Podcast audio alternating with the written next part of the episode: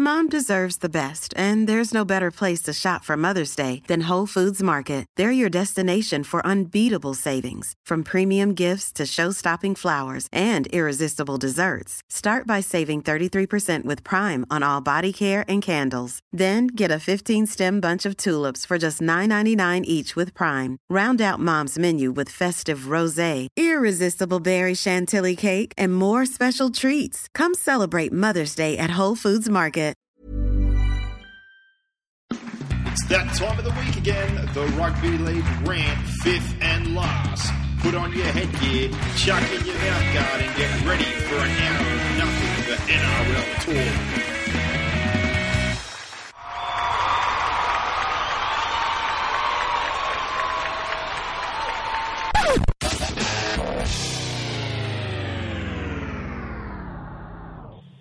And just like that, 2015 is over. The North Queensland Cowboys are the NRL premiers. Uh, we predicted that at the start of the season, as well as the minor premiership and a whole swag of other things. So, pretty good year for us on the podcast, Brock.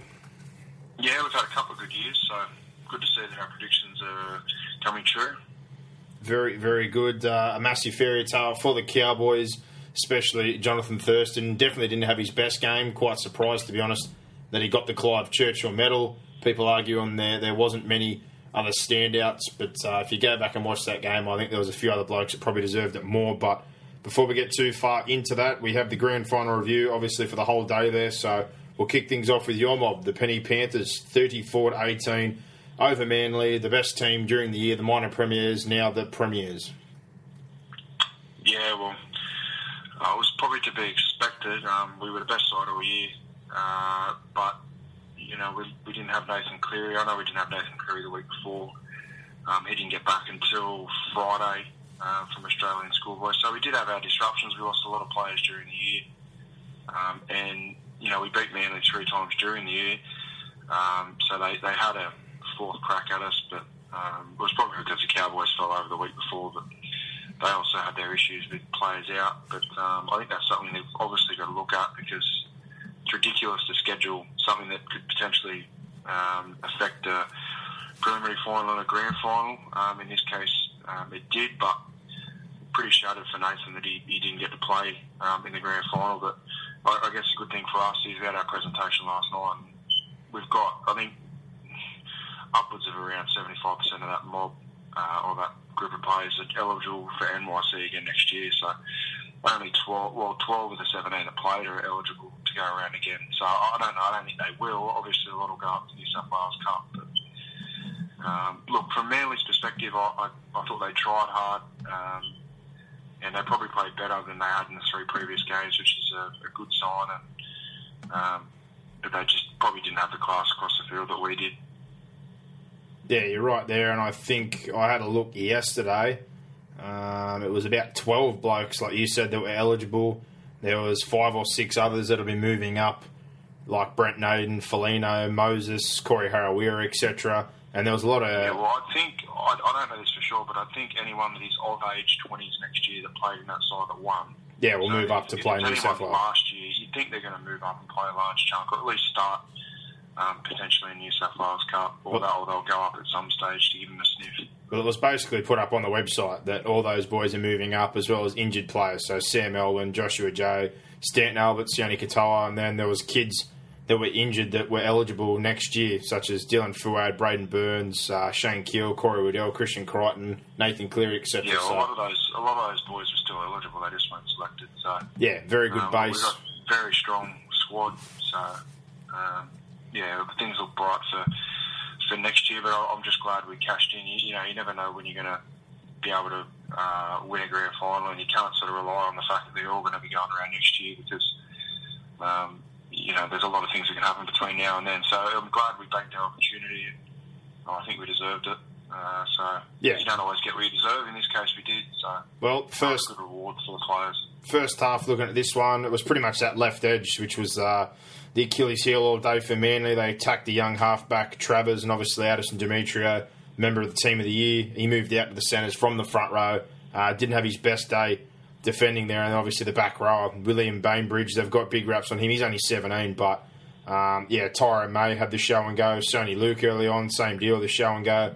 And then the early ball to Jennings, and he pretty much just burned Demetrio, showing the difference. And um, kind of got the feeling, to be honest, it, it, was no, it's not a shot at your boys or not a shot at Manly that they could have probably put it away a little bit earlier if they wanted to. There was a few errors that crept in, but um, full credit yeah, to Manly. 16 12 at half time, I didn't think was a reflection of the dominance we had in the first half. No, I thought um, the young Luke Garner, the back. Manly sort of went with us for the first 15 minutes in the second half as well. So Yeah, but the back. um, there was a period there where the game was very close and in the balance. Yeah, the back row, Luke Garner, I thought he had a good game, along with Trbojevic, obviously. But the one I was pretty impressed with um, after not getting to see a whole lot this year was the half. Will Pearsall, in particular, his kicking game, I thought he was outstanding. Um, some of the short kicks were really good, and early in that second half, he put in a cracker for a 40 20, and then later on again, he put in some nice kicks. But that second half, like you said, 16 12, they had an opportunity early on with Trbojevic that was shut down uh, as the winger was knocked back into touch just before he passed it in. And after that, you lost Jennings um, and then Jerome Luai. I think he unlucky, even though I thought Soni Luke was very good. I thought he was very unlucky not to get man of the match. He had an outstanding game. Yeah, well, he's um, he came through with me um, at Windsor. Like he, he came up from SG Ball, um, and then I was sort of, sort of dealing a little bit with him and Nathan Cleary. Um, they both came through, and it was pretty clear pretty quickly. Like I think they spent three or four weeks there, and then they were straight into the NR, uh, NYC, and they, they didn't come back. So Jerome's uh, he's a kid I've had a lot to do with. I had a first year I had with Jerome was I think it was 2011 um, in Harold Matthews. So uh, he's come a very very long way, and I thought yeah you, you're splitting hairs between him and Soni, but I thought that they were the best two on the field by far.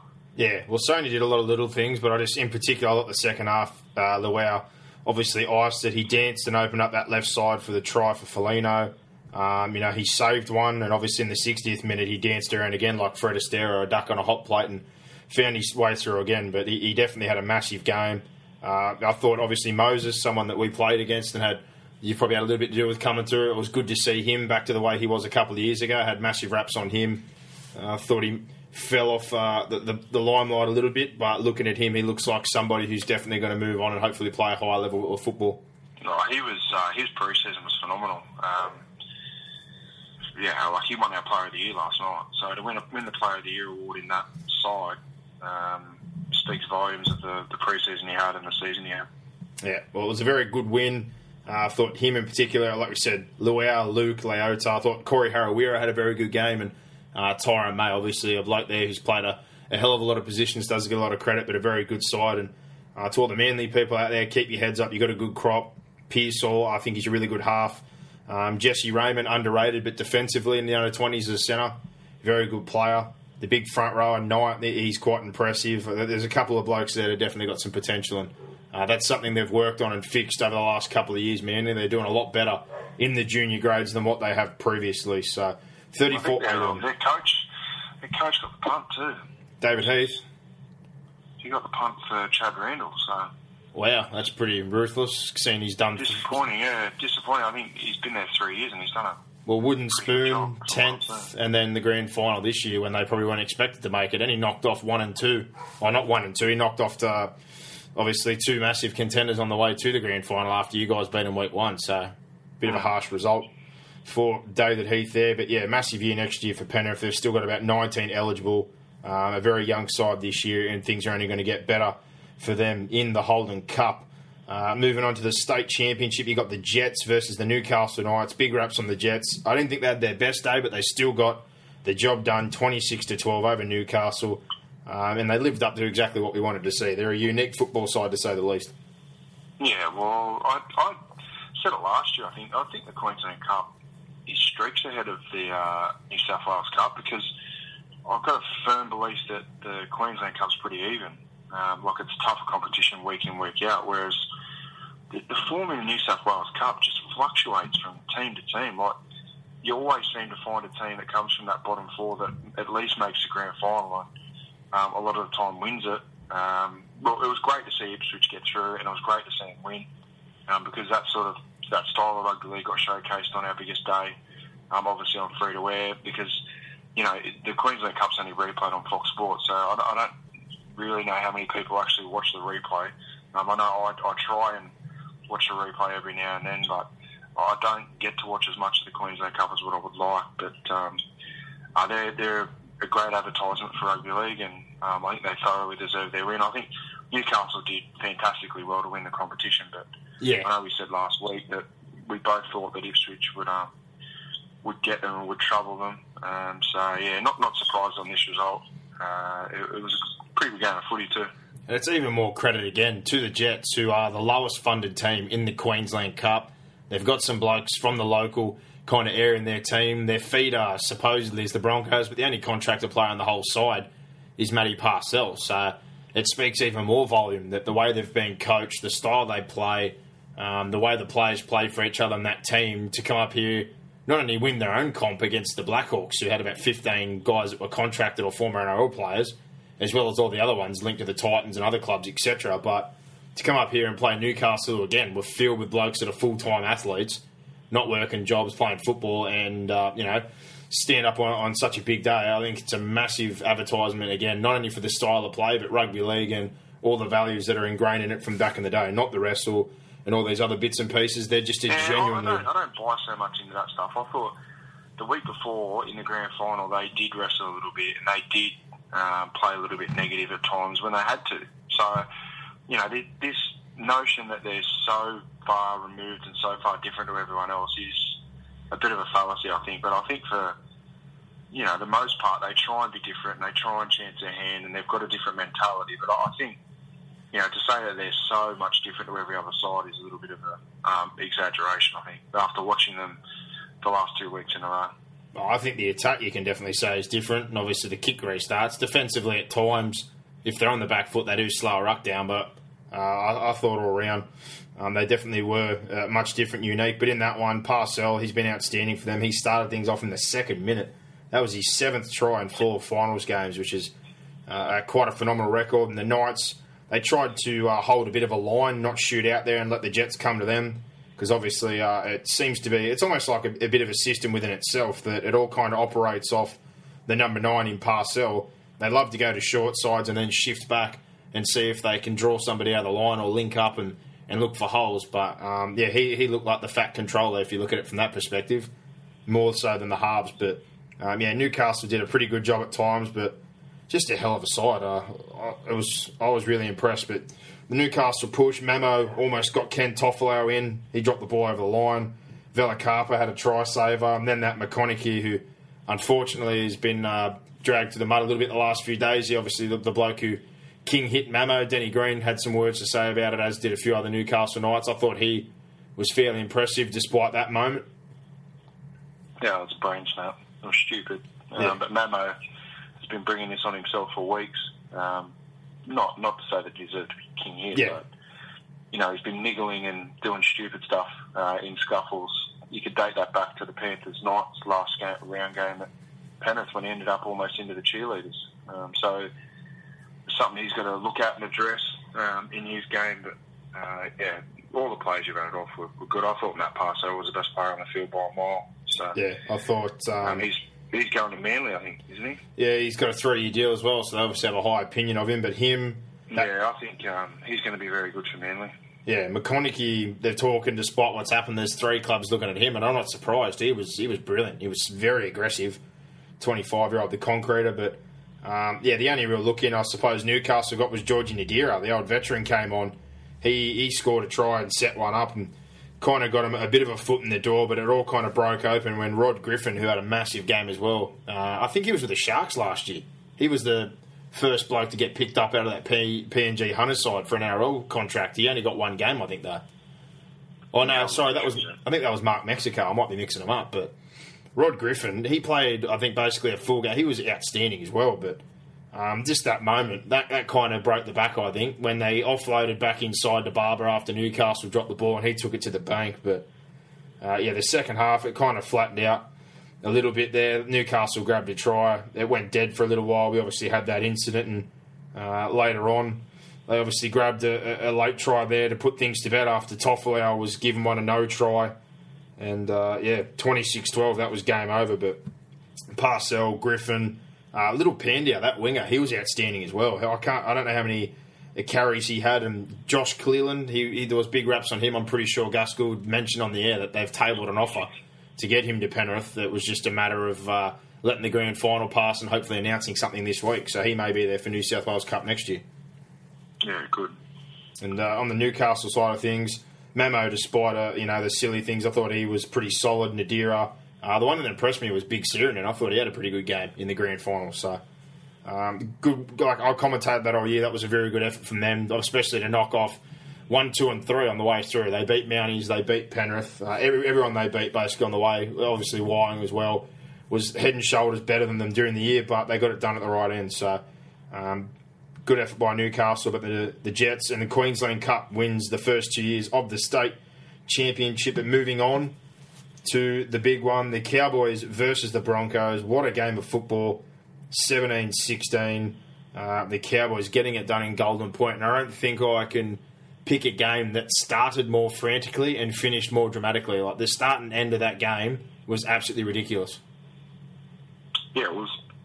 The first half was so open, and then you know the last uh, or the second half was not negative, but it was just a totally um, a change in philosophy from both sides. I mean, Brisbane more so because they tried to just defend the game out um, and probably played a little bit negative. But um, yeah, well, the end was um, incredible. I, I know I said to you sitting there that I just thought that it was only a matter of time before the Cowboys got them, but um, and equalised the game. But uh, personally, I, I tend to agree with Wayne Bennett in the fact that um, I don't like to see it decided on Golden Point, but uh, I, I think realistically, if that kick goes over, the Cowboys win.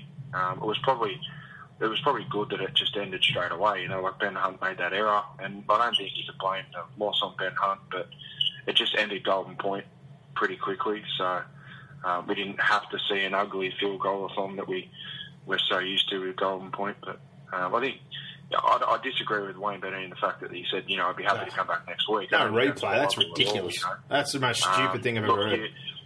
I think ten minutes each way is uh, is how it should be. Um, and then if it's if it's still even after that, it should go to Golden Point. But I mean, really, uh, it's hard. I, I think for finals we should we should can Golden Point. I even think for Origin you should can Golden Point. But I think if we're going to have it um, in in normal season games, I can handle handle Golden Point. I, I've always said that I'd I'd like to see teams both get a point, um, and then in Golden Point they play for the other point. Like whoever wins a Golden Point game gets two whoever loses a golden point game still gets one. But um, I'd be happy to go back to a draw, to be honest. But when we're talking, um, I just think for the grand final, uh, it should be ten minutes each way, in my opinion. But that's just my opinion. If you want to talk Origin, though, same deal again. I, I disagree because I, I remember a game three was it ninety nine or two thousand we watched, and it was a draw, and that was it. It was such a letdown. No, I'm not saying in Origin. I'm saying in Origin it should be 10 minutes each way as well. I don't think Golden Point should decide in Origin. Yeah, well, I demand a result. There's no, and again, like imagine next week you come back. I think Peter Sterling stummed up for me. They played that one against the Dragons back in the day. So the first one was a cracker. We had the draw, and then the week later it was 20 zip.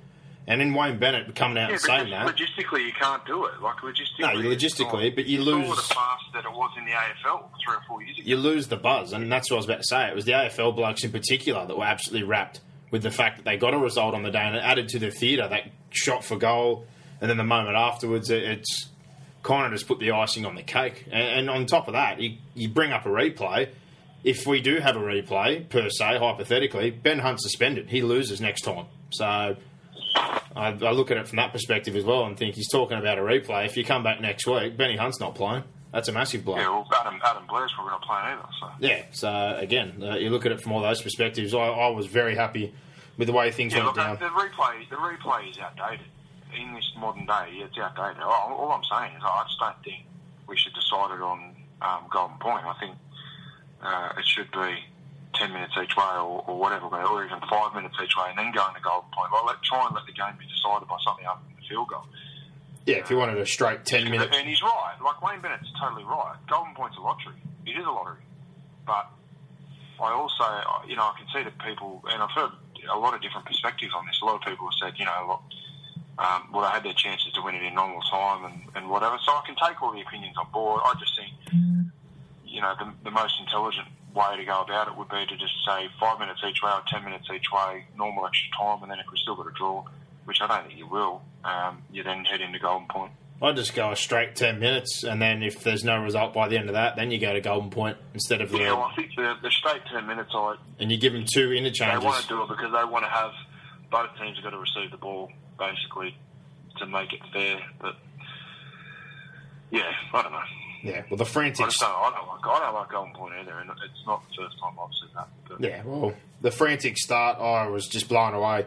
The the penalty goal obviously iced things, but then off that kick off, that offload to Milford from Blair and getting the ball to Oates to go full field, it was pretty reminiscent of the one we saw against South Sydney. And then straight away, the Cowboys struck back. You had Granville showing and going from the, the scrum there and sliding through.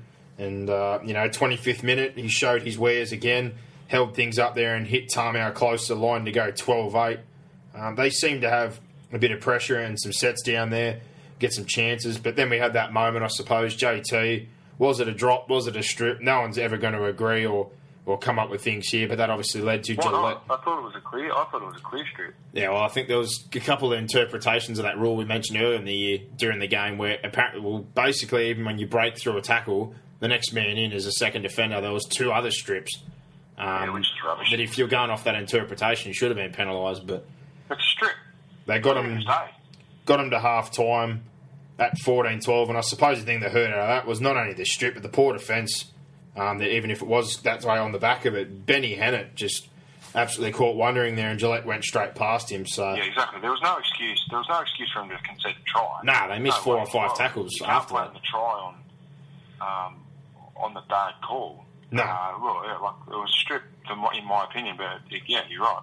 It Doesn't excuse the crap defence. oh, it was horrible. There was four or five missed tackles in the offload, but uh, 14 Or just the lack of the lack of urgency to dive on the ball or pursue the person who picks it all up. Yeah. you know, like, they just sort of stopped. Well, they had a straight, a set line, and he dawdled up, and they just hands at him, and he went straight through. So it wasn't like it was broken play. There was a set line and just a very lazy effort. And uh, Gillett, full credit to him, you know, went to the house. He went three or four defenders before he offloaded. But 14-12 at half time, that was a massive blow heading in.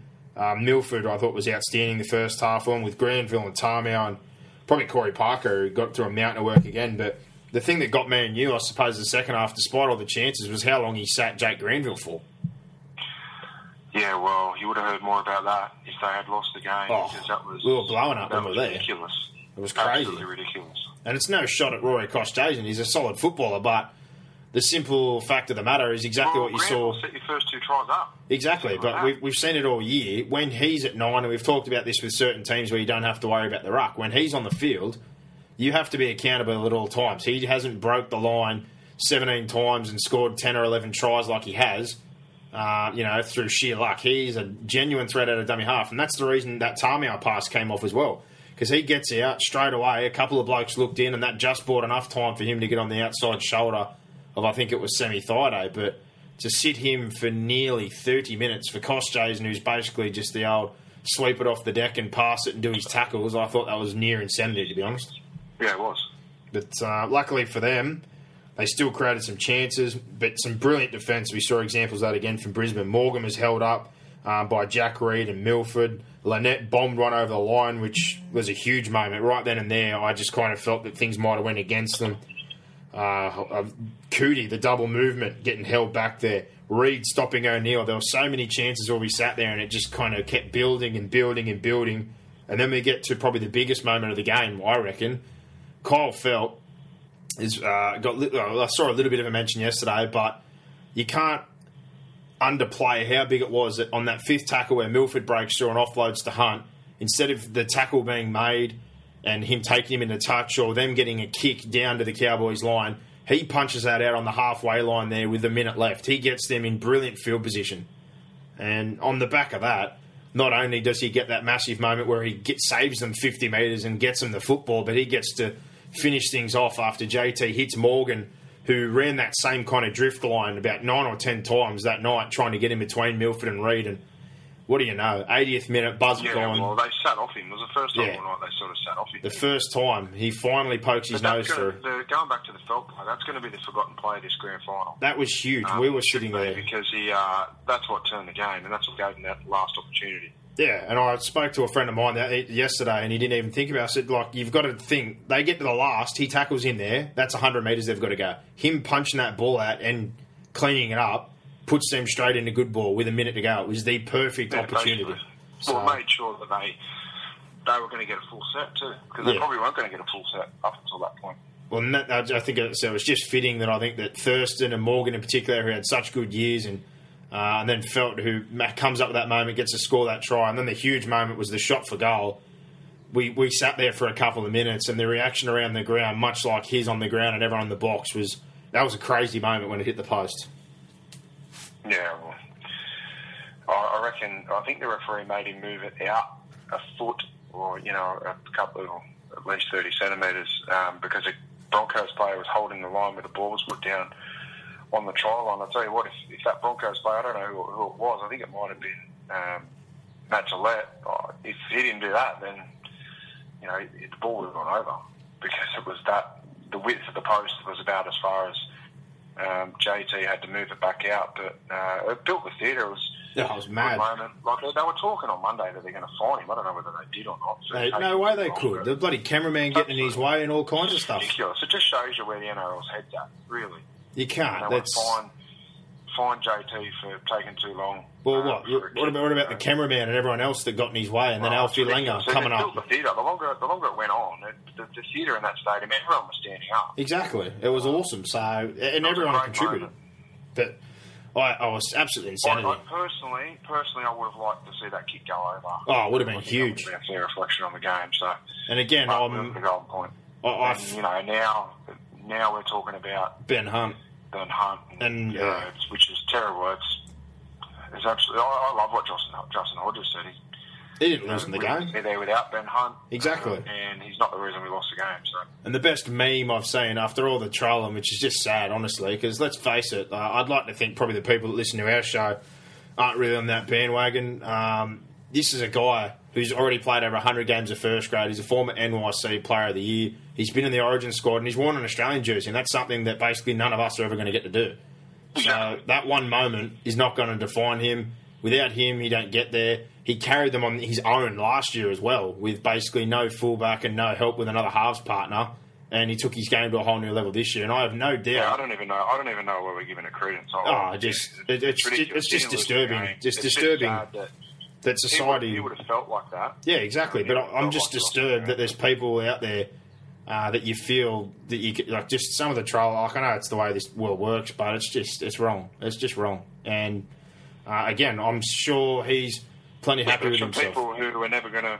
Exactly. never gonna play He's played for his country, so um, that's that's more than anyone else can say. And I'm sure, I'm more than certain, I'd be willing to put a lot of money on it that he will win a competition before his career ends. And uh, Yeah. I, next year, I'm- I'd probably have them right up there again as the favourites as far as uh, competition goes, and they'll be even more hungrier with such a young side going through. But sad way for it to end. JT got his fairy tale. Um, probably the only downside, and I said this to you on the night. I know it's all part of the theatre, and he got the Clive Churchill, but honestly, uh, I, I thought James Tamou was very underrated in that game. Him and J- Jason Well, it depends how you. It depends how you look at the Dally M. Like You mean the Clive I could, Churchill? I could have made a case for Anthony Milford. I think Milford was the best player on the field Yeah. for 79 minutes and 50 seconds, but Basically, Brisbane didn't win. So I- I'm I'm sort of Daly in Cherry Evans bloody of- got one. Well, yeah, I'm, I'm still in the camp of that. You, I'd, I'd like to see it go to a winning player, but obviously we've seen it happen before with Cherry Evans. And I think Milford's performance probably was equal to Cherry Evans. It So was- I would, it was I would better. have had a gripe with um, Milford getting it. Um, then again, like he Thurston won them the game, so I know he won them the game, but you need who puts him in the of buy into that theory. who puts him in the massive issue with it. who puts him in the I- position? Who puts him in that position? Michael Morgan comes up with that freak play. James Tamou supplied Well, the you could go back to Kyle Feldt. Yeah, well- Michael Morgan doesn't make that play. Go back to Feldt. James Yeah. Tamou making 35 minute stint, 100 plus metres, tackles, scored a try, and he provided the quick play the ball after they almost muffed the opportunity to I kick think, the field I goal. I think James Tarmow is the only one that I could definitively say could have got it ahead of um, Thurston from the Cowboys. no um, play the ball, no quick play the ball, no field goal because they Well, almost he muffed got that. to play, ball, play the balls for them all night. It wasn't just that one occasion. I thought him and Tamalolo, if you want to go off the whole contribution, Morgan, um, and yeah, with you, if it was Brisbane, Milford was massive. Seven tackle breaks, 200 plus metres, a try assist, and he was he made a couple of more line breaks. He was just outstanding. But yeah. um, I think Lachlan Coote's performance was underrated Oh. as well. mate, he was he was massive. And I think the other one for me, and no surprise, Corey Parker just does what he does all the time. 150, 44 tackles. He's just in everything. And even though he had a little stint there on the bench, um, again, like we said, he, he doesn't go to his bench for too long. That probably hurt them a little bit because I think Cowboys got value out of their bench. Um, but yeah, he, he was probably the only other one I looked at for Brisbane and thought, you know, I could possibly justify. But Anthony Milford, No, there's no, there's no way he was going to get it. no, not over Anthony unless Milford. they won the game. Unless they won the game, and they sort of went in that direction. But um, Parker, I thought, yeah, he was steady, but Yeah, uh, I think Milford, Milford was head and shoulders the best Broncos player. yeah, it was outstanding. Um, I think the Cowboys. The good thing about the Cowboys is it shows their strength in um, player quality because there's so many players that we, we're saying that could have won the well, Lachlan Churchill medal. Usually, usually, what someone stands out like dog's balls, or you know, one or two stands out like dog's balls. But on this occasion, you could make an argument for probably It was five Milford. Milford was the only one who stood out, really. But uh, yeah, Brisbane, yes. I the thought- Cowboys, I think there was a whole cluster of them that were just as good as one another. they contributed, no doubt. Um, but yeah, the Coote thing's massively underrated this year. I think that allowed everyone, Morgan, to go back to his natural position of six. Granville's obviously another one who gets a lot of credit there, but I think Coote in particular gave him not only a link player but a kicking game. He's, he's got a great long kicking game. Um, he was right up there on all the lists this year. I saw he was like Well, top. Coote also allows Thurston to play both sides of the field. Yeah, but he was Right. top five and top ten for line break assists, try assists. He had a hand in everything. Scored a couple. He got involved, especially the long kicking game. He took a lot of the long kicking. So um, the amount of stuff that he added in, and he allowed Morgan to be Michael Morgan uh, that he didn't get to be two years ago, which is a great ball running five eight. And we saw that strength this year when he got stationed, um, obviously on that side of the field there. And Jonathan Thurston, him, Grant, everyone benefited this year. Their spine all helped one another out. Yeah. But that gets us through our reviews of the grand finals, the under 20s, the state championship, and obviously the NRL. A massive congratulations to the Cowboys. A long time coming. Congrats to the Jets uh, being the underdogs, and obviously Penrith, the best side all year. 20 wins, four losses, and they go through the finals and get the job done. Had a ridiculous amount of halves combinations and changes all year, but uh, really good job by them. But now it's the awards, it's the fifths. So we'll go through and do all the awards that we did last year, and then name our own team of the years um, via position at the end, plus a bench. I've had a massive struggle. I'm not going to lie. I've got a short list for my bench, and I'm going to have to think about as we're going through this. I've got two spots filled, but I'm having a real drama trying to fill it up. But we kick things off. The first fifth is the rep player of the year. Brock, who did you have as your rep player of the year? Corey Parker, easy peasy Japanesey. Yep, I had Corey Parker as well. The only other two that I would have suggested were Dugan, who was good for New South Wales, not so much his Australian debut, and probably Cameron Smith, who did a lot of small things throughout the origin. But Corey Parker, head and shoulders above. He was our best player in that Anzac test. He was massive, and then during the origin series, he was huge again. So, um, yeah, he wins the fifth for that, and one of our favourites, to be honest, and uh, I'm sure a lot of fan favourites. The bloke's an absolute weapon, and he just keeps getting better with age. All right, most improved. The fifth for the most improved player. I had a bit of a short list here, um, a few honourable mentions. But what about you, mate? What who'd you come up with? Uh, I had Lachlan Coote. Most improved. Yeah, well, when's it was his, it's his breakout year in first grade, really. I mean, he got the punt from Penrith um, based on his size, and there was always questions over whether he was going to stay fit. He was getting bashed out of games, um, and he struggled. He struggled to string uh, a whole season together. He's, I don't think he's ever played a full NRL season. This year he has, and look look at the improvement in him.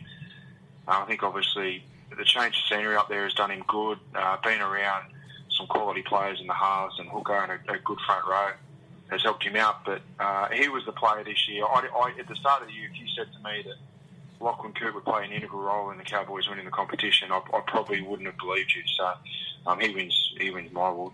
Well, again, a reflection on them. I wrote down Ethan Lowe, Jake Granville. Um, you know, there's a couple of names I wrote down from their side that I thought were massive. I've gone a different route with this. Um, I, I think it's justified. Anthony Milford, my most improved, but purely because at Canberra He come through the juniors as a five eight, basically just won games off freakish ability. Um, come through playing fullback, centre, wherever they need him to. So they kind of stunted his growth as a five eight. But from round one, where people took shots at him, to where he got to by the end of the year, probably being close to one of the best five eights in the competition. His transition to the halves and the effect he had on Brisbane, I think, is huge. So he's my most improved uh, on that position switch and just the role he played for Brisbane. Yeah. Rookie of the year, there was an absolute swag of rookies. Um, but who did you have, mate? Who's your fifth for Oh, the rookie? both, we spoke about this the other week before the Dally Ms. I think we both had Munster.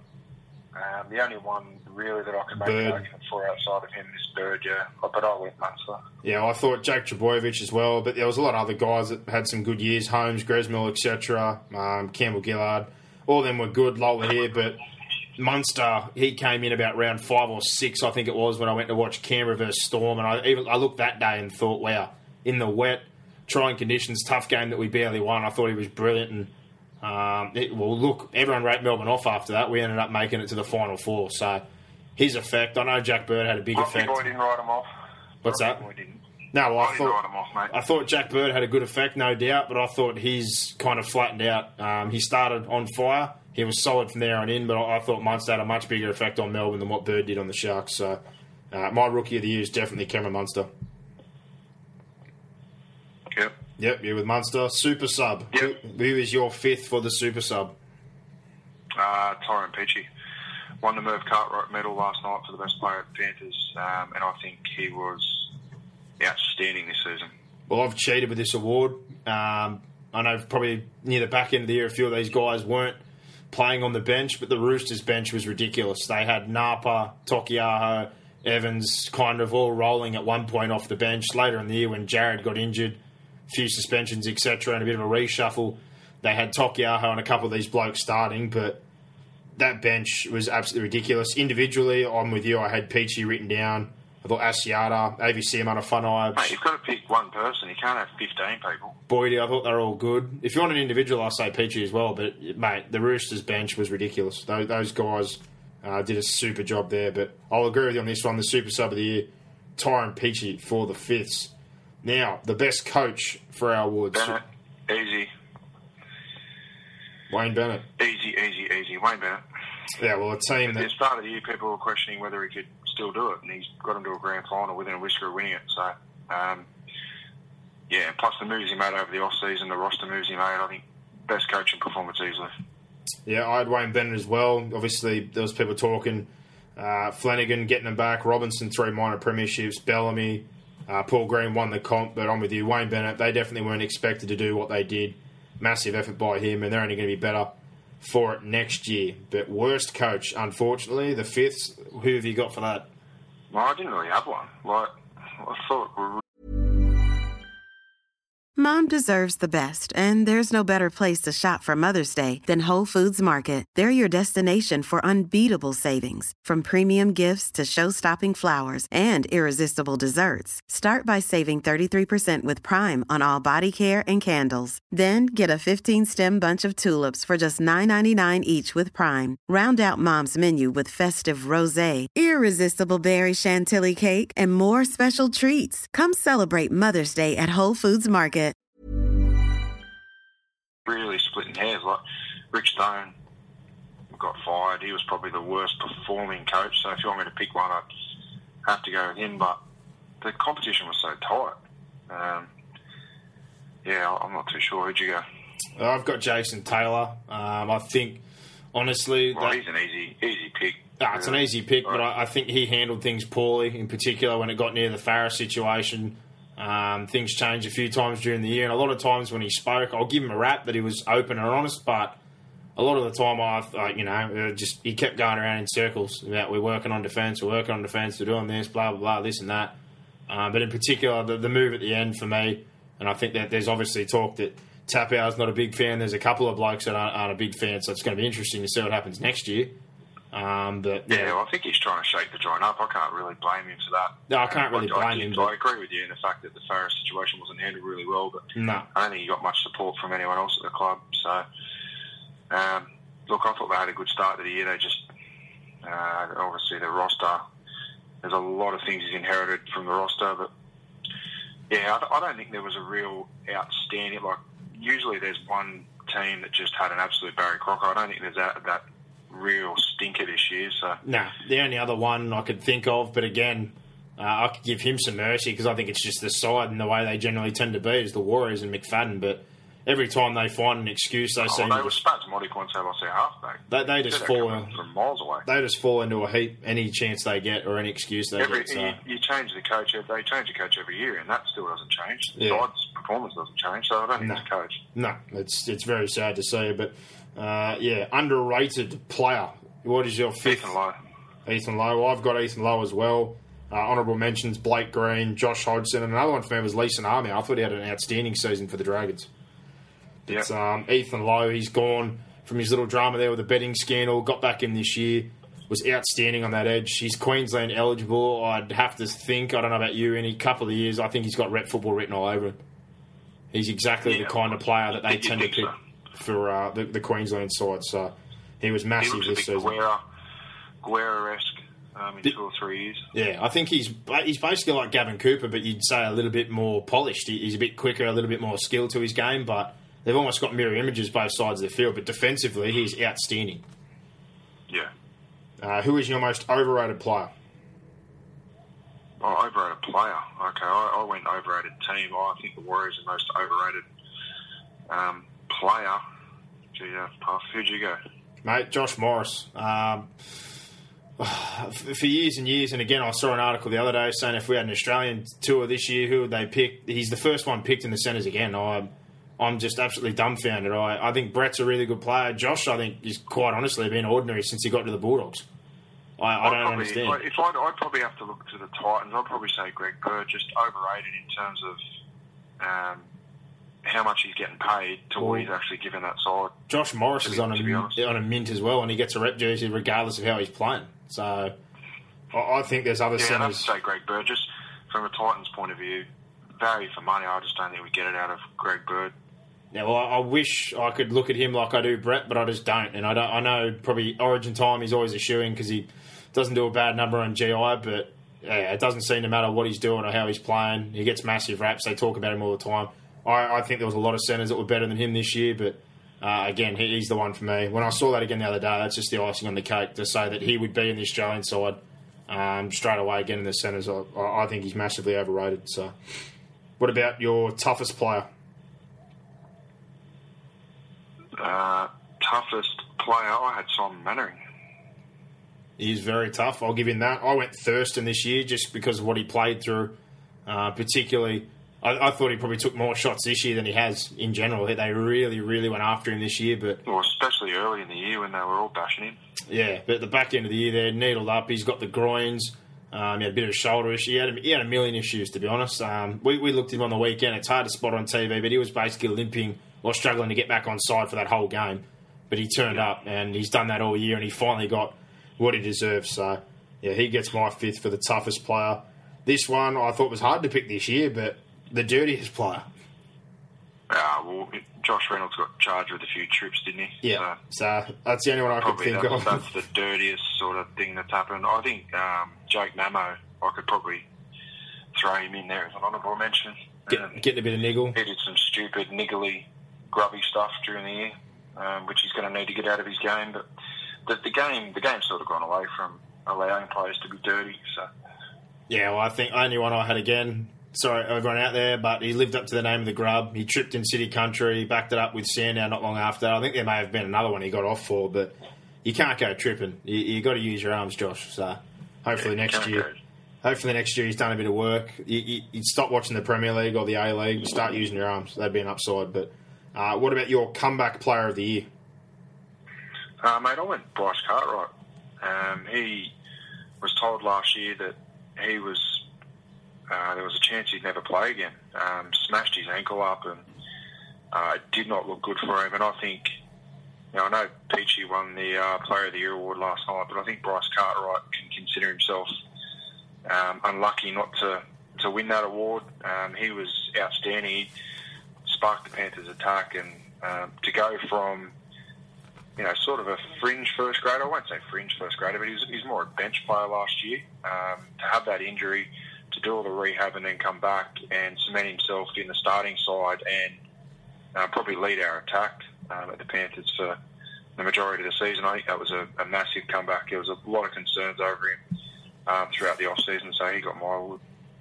Yeah, I can completely see where you're coming from. Mine was hard to split. I was splitting hairs. I had Coote and Tedesco, but I, I went Tedesco. I, I think Coote's probably had a rougher run, but just for all the raps um, that were on Tedesco and the knee, and then last year it was the kneecap again, and these little flashes of brilliance. In, and the other thing that probably got over the line for me was how his side went. His side was horrible this year, but it didn't matter about the game or the circumstances. James Tedesco was absolutely brilliant.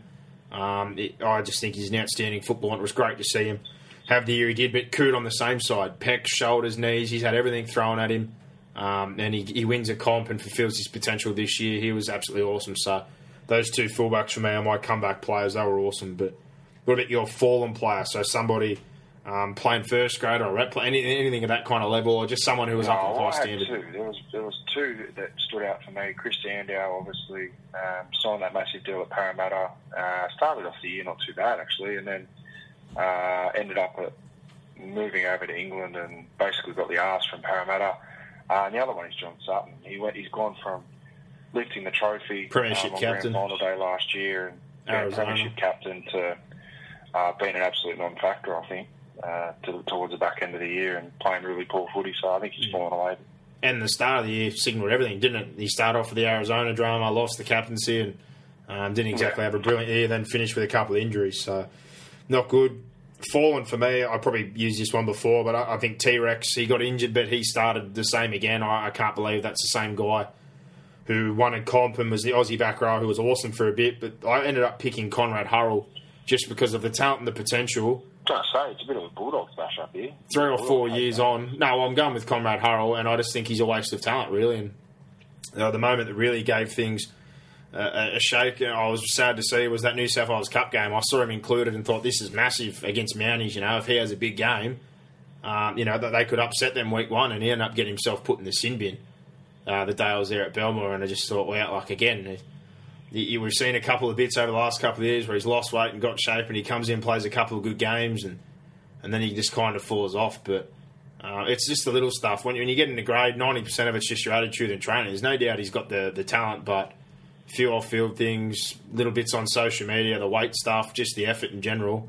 Uh, I really hope he does fulfil his potential because I absolutely love watching him play. But uh, I think he's fallen a long way. And then obviously a couple of weeks ago or two weeks ago, we talked about the rumours with gossip that he's potentially switching to rugby union. So.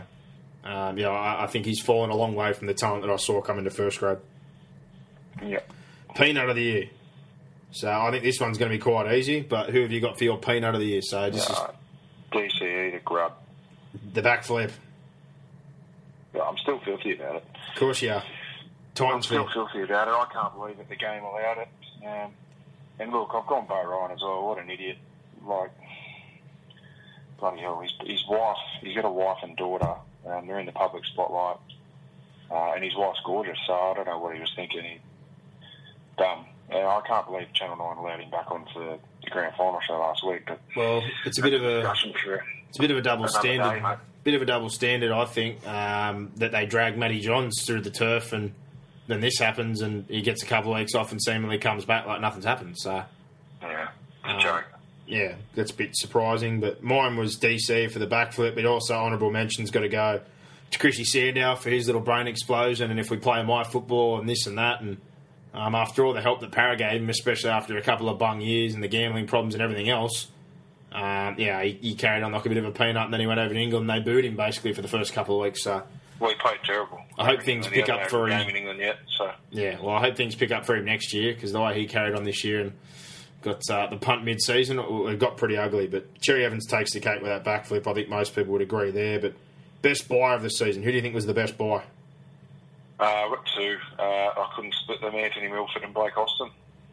Yeah, well, I Um, and then you know you could you could even make a case for Ennis, but I, I think Milford was the best player for the Broncos in the grand final. I don't think they get there without him. Uh, and Blake Austin was outstanding. yeah, well, I had all three of those names written down. Uh, I underlined Mick Ennis, but I, uh, Christ, you could pick any of those blokes. Those three in particular, there, there was a couple. I look, had a look at the signings yesterday. There wasn't really a lot of a hell lot of a movement last year, a big movement, but all three of these players made a massive contribution. Mick Ennis was, well, he's probably as important to the Sharks and any other player. Him and Wade Graham, Milford, like you said, they couldn't have got where they did without him. And Blake Austin came in with a new hooker. Sammy Williams coming back from you know back to Canberra after two clubs in twelve months, and Jackie White in a new position. He just led from the front for a Canberra side that probably should have made the finals, but he was brilliant. Yeah. Worst buy of the year. Oh, well, it's easy to go Barber. I'm not going to go Barber. Um, I'd probably say Tim Grant.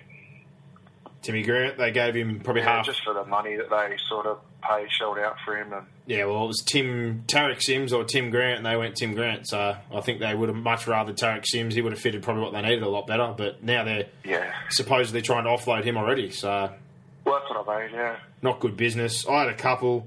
Barber again, like I said, you could easily pick on, but uh, Martin Kennedy come back, got busted before he even got to play. Josh Hoffman, a player I really like. I thought he had a bit of a poor year for your mob up there. really. Yeah, I, I kind of thought he was he kind of struggled. I know they struggled in general, but I didn't think he had a great year. Yeah, I Um, disagree with that one. I thought he was he was okay. I didn't think he was a bad buy. The one I look at was Anthony Watmough for what they paid him. Uh, I know he ended up getting injured, but start of the year, the huge money they took that back end of deal, gave him a massive long term deal. I kicked up a stink about it last year, um, and even without rep football, he wasn't healthy, and he was probably one of their worst forwards to be honest when he was healthy. So for the, for what they paid for I him, think he, he was okay. What no, but they didn't definitely didn't get a return for the money that they're paying him. well, eight hundred thousand. But I'm pretty. He knows that. He he knows that, and you can't control injuries. So. Well, I hope he stays healthy next year, along with Scott and that, and with Four in there, because that can make a difference. But yeah, I thought for uh, the money and the length of the deal he signed, uh, pretty poor. But yeah, there was a couple of guys there, but the bargain buy. So obviously, someone that would have been picked up on the cheap. I think this one's quite easy. It's got to be Jake Granville. No, I went a different way. I went. Um, I went the three boys who came over from England: Green, Hodgson, and Soliola. I think Green uh, was outstanding for Melbourne. I, I don't think they get anywhere near as far up the ladder without him. Um, so influence on the team. Uh, he had a big one. Josh Hodgson, I thought, was Outstanding. brilliant for Canberra, and so was Soliola. I, I, I couldn't believe they signed Soliola, but the way he played, Yeah, he was awesome. yeah, he was sensational. Well, I could chuck Sammy Williams in again. Like, I think Canberra probably won free agency last year. They got Soliola, Blake Austin, Sam Williams, and Josh Hodgson, and they were all like Soliola got their Player of the Year. Hodgson led the 40-20s and was awesome out of nine, and Williams and Austin were dynamic in the halves, in particular Austin. Yeah. So for their couple of buys last year, they got more than value for money for every single one of them. But um, I went Granville just because he was a Queensland Cup player. He got a sniff of the oily rag at Brisbane, couple of ten minute stints, and got the punt. And Paul Green took a punt on the bloke that he he won two comps with, brought him in again, probably on minimum wage or something fairly light, and he's been a massive contributor uh, to what they've done this year, and, and them winning the comps. So. I I think he, he deserves massive raps, and him and Lachlan Coote are looking at signing new deals. The Cowboys, that's their first priority, they've said, straight after the grand final, and understandably so. But overachiever of the year. So this is getting to the teams now. A team you thought overachieved. Uh, the Sharks and the Dragons were the two standouts for me. I went the Dragons as far as making the eight. I thought McGregor did a great job, and they did a great job. Um, and then I'd have to say Melbourne again after getting written off. It sounds a bit biased, but losing Billy. No, I didn't, I didn't think they overachieved. Oh, I think making the final four they did. To be honest, I, I thought they'd make the eight, but I, I didn't think they'd get to where they did. And um, no, for- I think I had them in the four. That didn't surprise me. For Munster to kick on. close to being there again next year because they've got such quality and a good coach. uh, what about your underachiever? I think this is obvious. Yeah, the Warriors. Yeah, it's the Warriors. I had the Panthers, but again, the injuries absolutely slammed them. Uh, I Well, just, Panthers was injuries. yeah, I know, but like I said at the end of the year, there was a distinct lack of attitude at one point there. Even though they had some changes, they they fired up for their, they fired up for their last game and got things going. But the Warriors definitely take the cake. As soon as Johnson went, they took that as an easy out, despite the fact they have a bunch of internationals in their side. But um, yeah, they're the underachiever. But getting on to the bigger moments before we start naming our teams of the year, what was your highlight of the season? Uh, the grand final. Simple. Uh, that game was brilliant. The way it finished was brilliant. And then a little side note, I think uh, the success of Jarryd Hayne in the NFL, that's been a, a massive highlight. I, I love the fact he went over there and uh, sort of gambled his future and he's, he's come up trumps um, and cracked it in arguably the biggest sport in the world. So good on him. Yeah, mine was the grand final, but particularly the start and the finish. Like I said, uh, the start was insane, but the ending was just as crazy. We've been waiting for the. I've been going ten years now. You've been going sixteen. Um, I've been waiting for something like that to happen, and the other night was just phenomenal. And especially being there, that was absolute insanity. But um, if I was going Yeah, to, I've been every year, every year now since 2000, and that's the best game I've seen by a mile. yeah, if I was going to have a side note like you, probably the Origin at the MCG. I really enjoyed that. I thought the atmosphere uh, was outstanding. I thought that was a good game of football. So um, yeah, that one for me was good. And um, probably on a players' note, I thought watching Thurston and, and Sheck every week, I thought they were in particular. But uh, yeah, Roger Tuivasa-Sheck was outstanding, and JT on that 12-run win. Some of the games that he pulled from the fire, uh, they were a joy to watch. Yeah, they were. But what was your low light of the year? Well, I had a few. Um, I think you just mentioned Origin 2. Origin 3 was. Yeah, I got Origin low light. 3. We travelled up there and we got hammered. Um, it was terrible. Yeah. The hotel room we stayed in was disgusting. It Looked like the bad. prison cell. Um, ben Ross snapping his arm on TV. That wasn't. That wasn't ideal. Wendell. Um, I had to. It just was just bad, bad, bad, bad. Um, and the one that really stood out to me was um, 60 minutes just kicking Cameron Smith in the guts. Yeah. Uh, didn't like it. It was a massive low light um, for me uh, this season, and it brought up a lot of um, old scar tissue from the Alex McKinnon issue. And um, I read this week that they've buried the hatchet, which is good.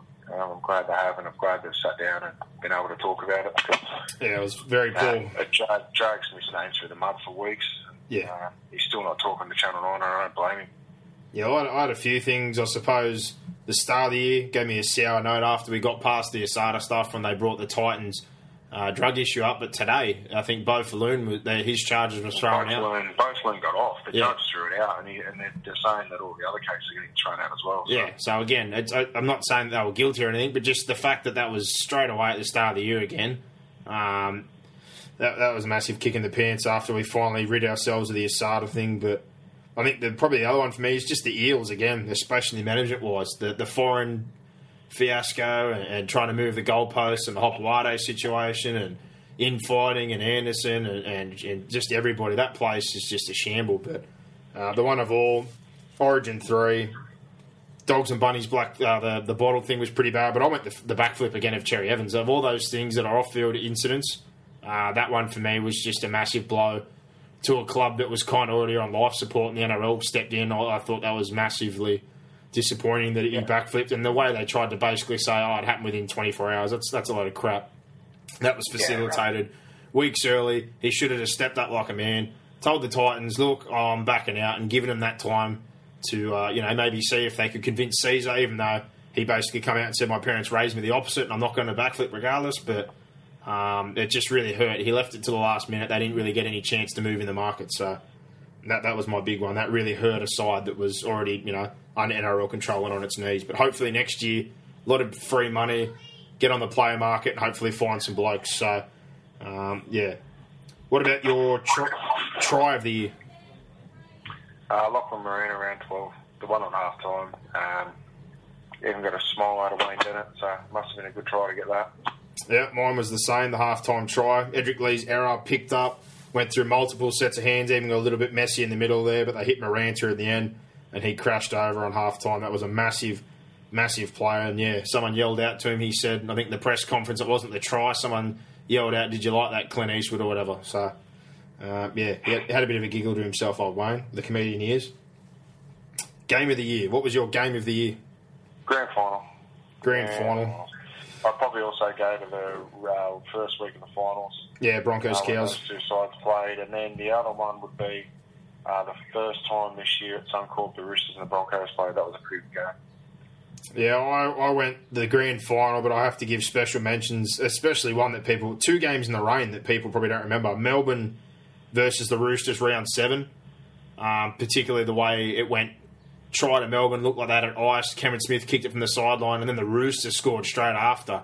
And James Maloney struck back, kicking one from the sideline, and um, I think Cooper Cronk kicked the field goal. But that game in wet conditions, I thought was of a massively high standard. And the other one was just pure ghetto, but I loved it. the Sharknado against Souths on Monday night with the 87 kilometre winds in the rain. That was ugly as, but I enjoyed it. It was terrible. I just it was an absolute dogfight, but I loved that game. It was ugly. It just summed up Monday night footy usually dishes up an ugly game. that game was ugly. It was. It was terrible. Well, I suppose we'll announce this before our team of the year, and I think this is quite obvious. Our player of the year. We ran a uh, voting system this year, similar to, similar to the Dally M's, and Jonathan Thurston won it by a country mile. Um, the only one who got close was Roger Tuivasa-Sheck. I think he was still nine votes behind. So, Yeah. uh, yeah, Jonathan Thurston, he's our winner of the fifth player of the year. Massive year for him. But yeah, Sheck, I think, was the one nine points behind, and then there was a little pool with Maloney, Milford Hunt, all these guys. Lots of wins at the back end of the season. Big years, um, especially I think Maloney and Sheck piled some votes in that 12 win streak. But uh, yeah, Hunt and Milford, they were the focal point for a lot of games, obviously during the year for the Broncos and that. And um, yeah, Jonathan Thurston, massive, massive year for him. So congratulations, you're our player of the year. But we'll jump into our teams, Brock, separately. One through to 17. Who is the fullback in your team of the year? Uh, two of us, Sheck. Yeah, I've gone Tuivasa. Sheck. Honourable mentions must go to Tedesco, Lachlan Coote, and probably Josh Dugan. But yeah, I thought Cootie in particular, um, it was a very underrated season, and James Tedesco obviously individually. But uh, next up, your wingers for your team of the year. Uh, Semi, Radradra, and Curtis Rona. Yeah, I've gone Semi Radradra and Valentine Holmes. I, I found it very hard to pick this one, especially I got to give mentions to Rona and Koroibete as well. But um, I thought Holmes not was, was a winger, scored some tries, but the field goals and just a few other things. I think he won him a couple of games. Uh, and, and yeah, Semi Radradra is quite obvious. He broke the record, and in a very poor side, he's an outstanding footballer. But another hard position was the centres, because to be honest, it was a bit of a wobbly year for them. But who are your centres in your team of the year? Uh, Michael Jennings and James Roberts. I've gone James Roberts and Will Chambers, but I basically flipped a coin. I thought Jennings or him, I could either argue either way. I didn't think there was many other contenders, to be honest. I thought I think Justin O'Neill was probably the best centre in the game for the last six weeks. he was pretty good. I thought uh, Blake Ferguson, even though he only played about half a year when he was on the field, was good. Uh, and the other one probably had a good season, and I thought he had a terrible year last year was Jack Reed. I thought he had a pretty good year. So Yeah. good one about him. Who is your five eight in your team of the year? Uh, James Maloney. You went Maloney. I had Maloney during the year, but after the finals, um, it swayed me to put Milford in there. I had them neck and neck. I thought Maloney was, was massive for them, but yeah, Mil- Milford, yeah, without him and Hunt, they, they definitely don't make the grand final. But I just can't believe the transition he's made to number six. Um, but yeah, him, Morgan, Austin, Maloney. If you name any of those guys, I don't think anyone can argue with you for wanting to pick any of them. They all had massive years. What about your halfback? Well, we both got Thurston, obviously. Yeah, the only other half I can give a mention to is probably Ben Hunt. To be honest, I thought most of the other halves had a quiet season. So, uh, yeah, the only other one I think I, the nominations for the Dally M's were Pearce and, Cronk. I thought Cronk had a, a good middle period, but other than that, I thought he had a pretty. had a, Cool, Pearce had a good year. uh, I, I don't know. I Probably thought. I thought they were both more quiet this year, to be honest. But um, this this position was quite contentious. Your front rowers. Oh, easy. Bromwich and Waerea Well, I've gone Bromwich and I went Ben Matulino, and I can't believe he didn't get a nomination for prop of the year at the Dally M's. Yeah, I just I thought Bromwich was proper the year by a mile, and then I thought Joe Hargreaves before he got injured, was probably going to overtake him as proper the year. Well, I think uh, Matulino, Matulino and Mannering carry the award. I think Matulino and Wood, like Woods won the award. They they started the year strong, but when the whips got cracking, Bromwich and Joe Waerea Hargreaves are the best two. I think Matulino and Mannering basically carried the Warriors even when things got sad there. So um, I've got to have honourable mentions. Probably the, the, the Cowboys pair, Scott and Tamou. Woods was there, and yeah, obviously Joe Berea before he got hurt. But I thought Narp was another one. I know he kind of went between the bench and starting, but I thought he had a massive year as well. What about your hooker? This one's probably obvious. Yeah. I went Ennis. Yeah, you went Ennis. This is another position. I think Hodgson from Canberra, Jake Granville, and McCullough. McCullough's got to get a rap. He didn't get enough credit during the year what he did for the Broncos. He was outstanding. Yeah. Back rows of the year. Um, Wade Graham and Gavin Cooper. Yeah, he did have a massive year, didn't he? I, I've gone Wade Graham and Boyd Cordner. I thought, in particular, the back half of the year. Um, it really pained me to leave Cooper out, but he's one of the ones I've put on my Well, he bench. Cordner won Roosters Player of the Year. So. Yeah, I thought Origin he didn't get enough opportunity, but the back end of the year I thought he was the best back rower basically on the run home. So I've had to go him. But uh, what about your lock of the year? This one will be the same, I'm guessing. Parker. Yeah, Parker. Taumalolo, I, I know he won on the night, but I think that was a popularity vote. Yeah, there's a lot of games he played half games or he's a bit quiet. Parker just does in, in week in, week out, regardless of whether it's a rep jersey or a Broncos jersey. But now we get to the bench. Who was the first player on your bench? Uh, Corey Norman. Corey Norman. Wow. I thought he, he was. Yeah, I love him. I think he was uh, by far and away the best player at the Parramatta Eels this year. Um, I think he's a real footballer. Uh, and I think next year, when he's partnered with Foran, you're going to see the superstar emerge. I, I thought he had an outstanding season. Yeah, well, I can't knock you there, especially like again. That's why I had such credit for Tedesco and a few of these other guys that played in lesser sides that that, really pulled their weight. Um, yeah, he, he was huge for Parramatta. But my first one is Michael Morgan. Um, again, five, like I said, five eight. So there was a lot of guys that were massive, but uh, I don't know what else you can say. Basically, that whole Cowboy spine were standouts in their positions. Like no, like I know Thurston won the Dally M, but without each and every one of them being there, that they don't win the comp. Um, but yeah, his his contributions for Queensland, him in the grand final, him just during the season, uh, he, he was he was outstanding. He, he's come on so strong after being moved to fullback last year and now put back to five eight. Um, he's, Yeah, I he's probably would have had him, but he got injured and oh, I, I still like to put him in there. Yeah. But yeah, he could pick the whole Cowboy side and fall in love with them. But team of the year. Yeah, well, I'm still think he was right up there. So who is the next one on your bench? Uh, Milford. I uh, couldn't find a space for him over Maloney. I thought Maloney was the best five eight consistently throughout the year, but Milford's form during the finals, um, I had to put him in. Yeah, well, I've continued. Like I said, uh, it's not even to do with the Cowboys. It's what they've done. But I think Gavin Cooper, um, his year was spectacular as usual. Always consistent on that edge. Uh, I thought back row was a position that was fairly lackluster this year, but I thought him, Wade Graham, and, and Cordner obviously was massive for that back end. But if you want to talk week to week, I thought him and Wade Graham were absolute standouts. Yeah, All right, Yeah. who's number sixteen? uh, James Tedesco. Very, very good player, outstanding player. Killed it. Had a great year. Was by far and away, in my opinion, the Tigers' best player. Forget Aaron Woods. Tedesco was massive. That's no knock on Wood, but I think Tedesco was by far and away their best. Yeah, well, I had James Tedesco as well, and basically what we said before in the side that he was in, the season he had, the injuries he's had, um, oh, he, he just lit the field up, and I, I enjoy as, as bad as they probably were. I enjoyed watching the Tigers games, just hoping that he was going to get the football. Yeah, well, he was outstanding. Yeah. Well, the final spot. Who was number seventeen in your team? Uh, I had Blake Austin. Um, I think he was, again, outstanding for the Raiders. Uh, probably should have played Origin. Went through an unbelievable patch of form uh, around that period, an eight-week period there where he just tore the comp to shreds. Um, and even when the side struggled, he, he still played very well. And uh, I hope he, his form continues to improve and he can pair up with Sezer next year because Sezer's a big loss for the Titans. And uh, I think they'll be very, very good together. Well, I had to flip a coin, and again, it was another Cowboy. I had Lachlan Coote and Blake Austin, but uh, I had to go with Austin, much like you, again, in a side. With, without without him there, they don't even get close to the position they were in. Yes, they did lose a lot of close games, but he was just an absolute spark plug. And much like you said about the Origin situation, if he's playing anything like that next year, they have to pick him as our number six. He, he was absolutely outstanding for Canberra. Yeah. But there it is. Our teams of the year, all the awards. So, Brock, could you read back in full, 1 to 17, your team of the year?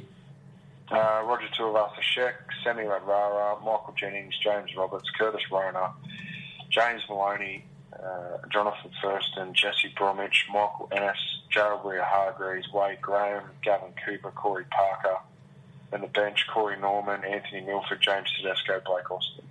My team of the year, 1 to 17, Roger Tuivasa Sheck, Semi Radradra, and Valentine Holmes on the wings. The centres, James Roberts and Will Chambers. The halves combination, Anthony Milford and Jonathan Thurston. The front row, Jesse Bromwich and Ben Matulino with Michael Ennis at hooker. The back row, Wade Graham, Boyd Cordner, and Corey Parker. And on the bench, Michael Morgan, Gavin Cooper, James Tedesco, and Blake Austin. And um, yeah, a couple of guys that missed out just very slim. But honourable mentions, I have to probably say Ben Hunt, James Maloney, uh, Lachlan Coote, he was another one.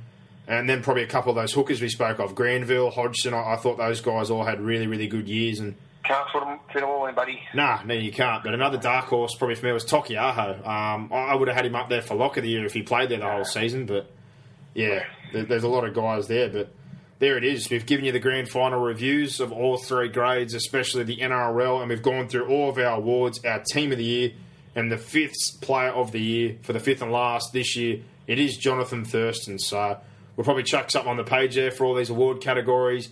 Get your thoughts, and then put up what we picked. Um, obviously for our team of the years and our awards. But Boxer, we've only got I'll, one. Uh, I'll quickly give you an update on the Super League. Um, Yep.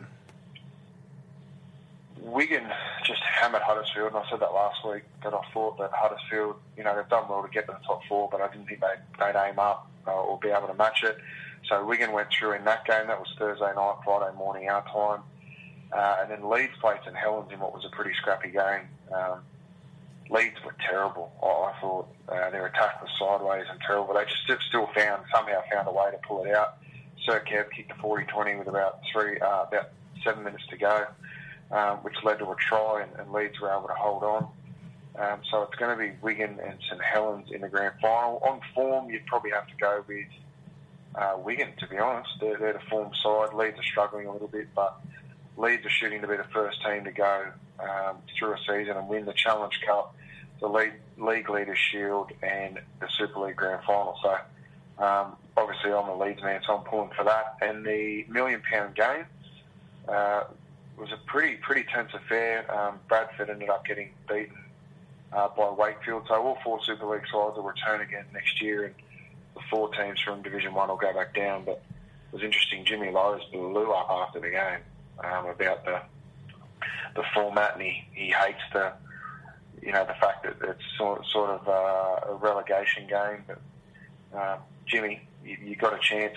They finished second, I think, in, in Division One, uh, which means they wouldn't have been promoted.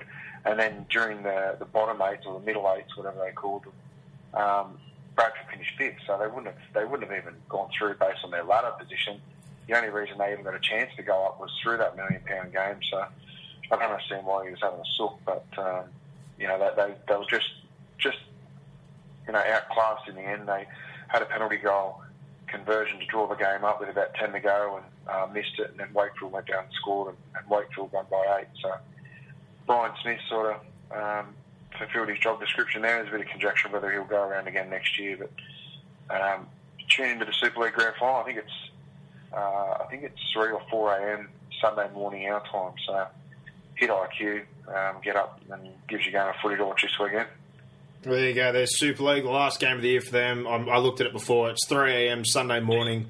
Leeds versus Wigan, and their player of the year was Zach Hardaker, the fullbacker. Uh, the fullback. Well, yeah, and that's like I sort of agree with it, but he was terrible the other night. He was he was bad in that semi final. So hopefully the Leeds boys can find some form because they, they've definitely been the form side all year. It just shows you how hard it is to maintain your form throughout the season because England's a lot longer than ours. Well, they played 30 games plus Challenge Cup, then the semi final, now grand final. So it's 32 games Super League season, throwing on top of that the Challenge Cup. So pretty heavy.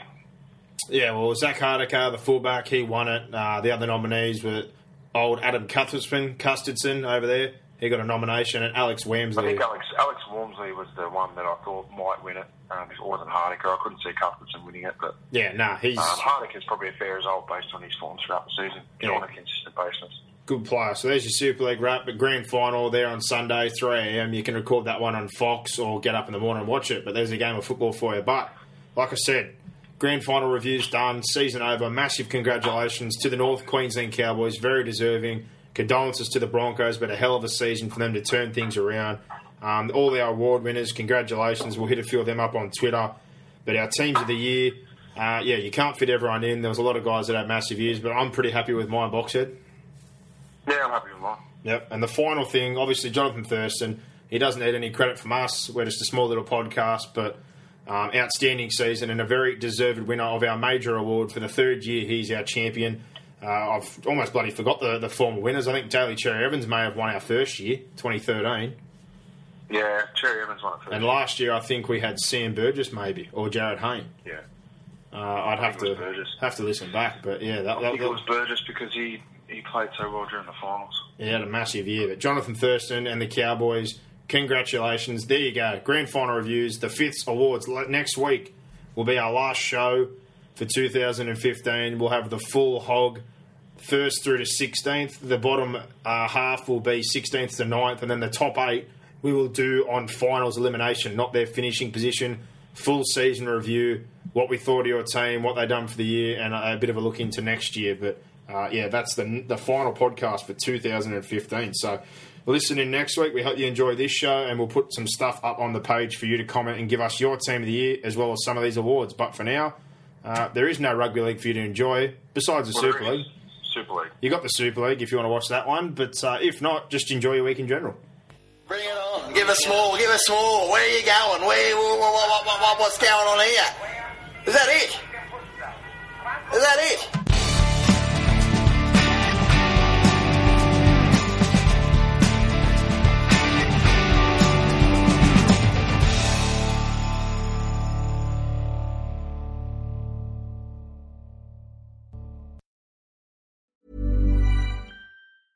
Mom deserves the best, and there's no better place to shop for Mother's Day than Whole Foods Market. They're your destination for unbeatable savings, from premium gifts to show-stopping flowers and irresistible desserts. Start by saving 33% with Prime on all body care and candles. Then get a 15-stem bunch of tulips for just $9.99 each with Prime. Round out Mom's menu with festive rosé, irresistible berry chantilly cake, and more special treats. Come celebrate Mother's Day at Whole Foods Market.